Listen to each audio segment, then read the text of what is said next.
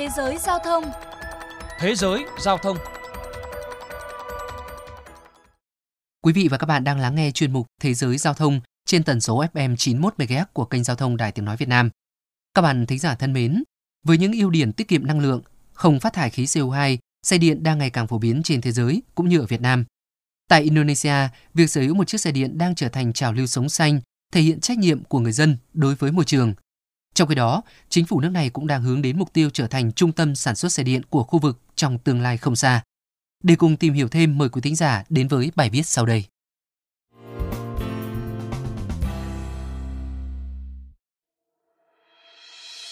Trong gian hàng trưng bày xe máy điện ở Nam Jakarta, Dayan, một doanh nhân người Indonesia đang mải mê ngắm nghía, bình luận về chiếc xe vừa chạy thử. Lần đầu trải nghiệm mẫu xe mới, người đàn ông hào hứng chia sẻ.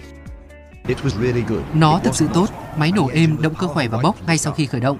Đây là khác biệt lớn nhất giữa xe điện và xe chạy xăng. Dù chưa rõ liệu đi xe điện có tiết kiệm hơn hay không, song Dian cho hay yếu tố thân thiện môi trường là ưu tiên hàng đầu để ông quyết định mua. Theo báo cáo của công ty tư vấn rủi ro Veris Maplecroft, ô nhiễm không khí cùng mối đe dọa động đất, lũ lụt khiến Jakarta đứng đầu bảng xếp hạng 576 thành phố dễ bị tổn thương nhất về môi trường. Tình trạng nghiêm trọng đến mức năm 2019, Tổng thống Indonesia Joko Widodo tuyên bố đây là một trong những nguyên nhân chính thúc đẩy chính phủ của ông đề xuất rời thủ đô về tỉnh đông Kalimantan. Nhằm hạn chế tác động tiêu cực của biến đổi khí hậu, trào lưu sống xanh, ưu tiên phương tiện giao thông năng lượng sạch đang dần hình thành. Số liệu thống kê cho thấy, vài năm trở lại đây, nhu cầu sử dụng xe điện tại quốc gia Đông Nam Á này ngày càng tăng cao.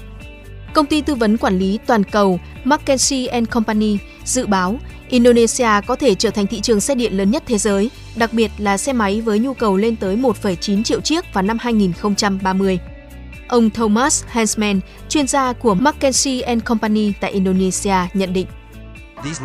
Hiệu quả kinh tế trong quá trình sử dụng sẽ giúp xe điện hấp dẫn người dùng ở cả thành phố và khu vực ngoại ô. Nếu sản xuất quy mô lớn thì chi phí xe điện có thể sẽ giảm. Tuy nhiên, ở thời điểm hiện tại, việc chuyển đổi từ xe chạy xăng sang xe điện vẫn khiến không ít người thu nhập trung bình Indonesia cảm thấy đắn đo.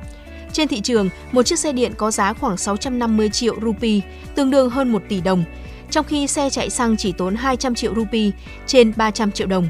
Xe máy thông thường giá khoảng 10 triệu rupee, 16 triệu đồng, còn xe điện đắt gấp đôi.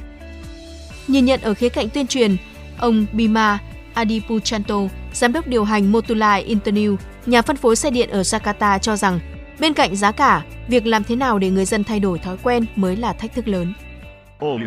Điều mọi người cần làm đó là thay đổi thói quen của chính mình. Nếu như trước đây bạn đã quen với việc đổ xăng một lần và đi trong một tuần thì giờ đây bạn sẽ phải nhớ sạc pin hàng ngày.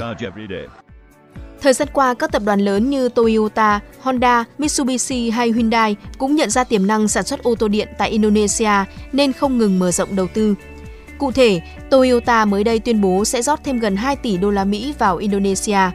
Số vốn này được giải ngân từ nay đến năm 2024 nhằm sản xuất một loạt xe điện và xe hybrid. Trong khi đó, tập đoàn LG Hàn Quốc đang lên kế hoạch hợp tác cùng công ty khai thác mỏ Indonesia xây dựng nhà máy sản xuất pin với quy mô dự án lên tới gần 10 tỷ đô la Mỹ. Để khuyến khích doanh nghiệp năng lượng sạch đầu tư, chính phủ Indonesia cũng dự kiến sửa đổi thuế ô tô dựa trên lượng phát thải khí CO2. Cụ thể, xe phát thải khí CO2 càng thấp, thuế càng giảm. Đây được xem là tín hiệu vui với các công ty sản xuất động cơ hybrid, nhất là xe điện có lượng phát thải CO2 bằng không. Các chuyên gia kỳ vọng tới năm 2025, Indonesia có thể sản xuất được 19.000 ô tô điện, 750.000 xe máy điện, góp phần giảm 283.000 tấn khí thải CO2 của nước này mỗi năm.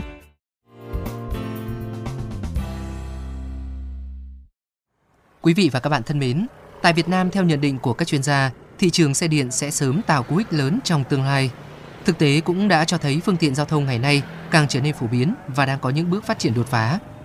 Trong khi đó, để bảo vệ môi trường, chính phủ đã đề nghị Bộ Giao thông Vận tải nghiên cứu giải pháp thắt chặt kiểm soát khí thải đối với cả ô tô và xe máy. Mới đây, một dự án lớn về xe buýt điện công nghệ cao đã chính thức được cấp phép và chuẩn bị đi vào hoạt động ở Hà Nội, Thành phố Hồ Chí Minh và Phú Quốc. Tại một số thành phố lớn cũng đã có một số trạm sạc pin công cộng cho xe điện được thí điểm triển khai. Chuyên gia ô tô Lê Thọ Phú cho rằng ô tô điện có nhiều triển vọng lạc quan tại Việt Nam.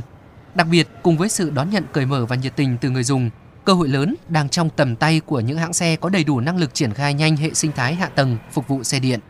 Chuyên mục Thế giới Giao thông hôm nay xin được khép lại. Cảm ơn các bạn đã dành thời gian lắng nghe.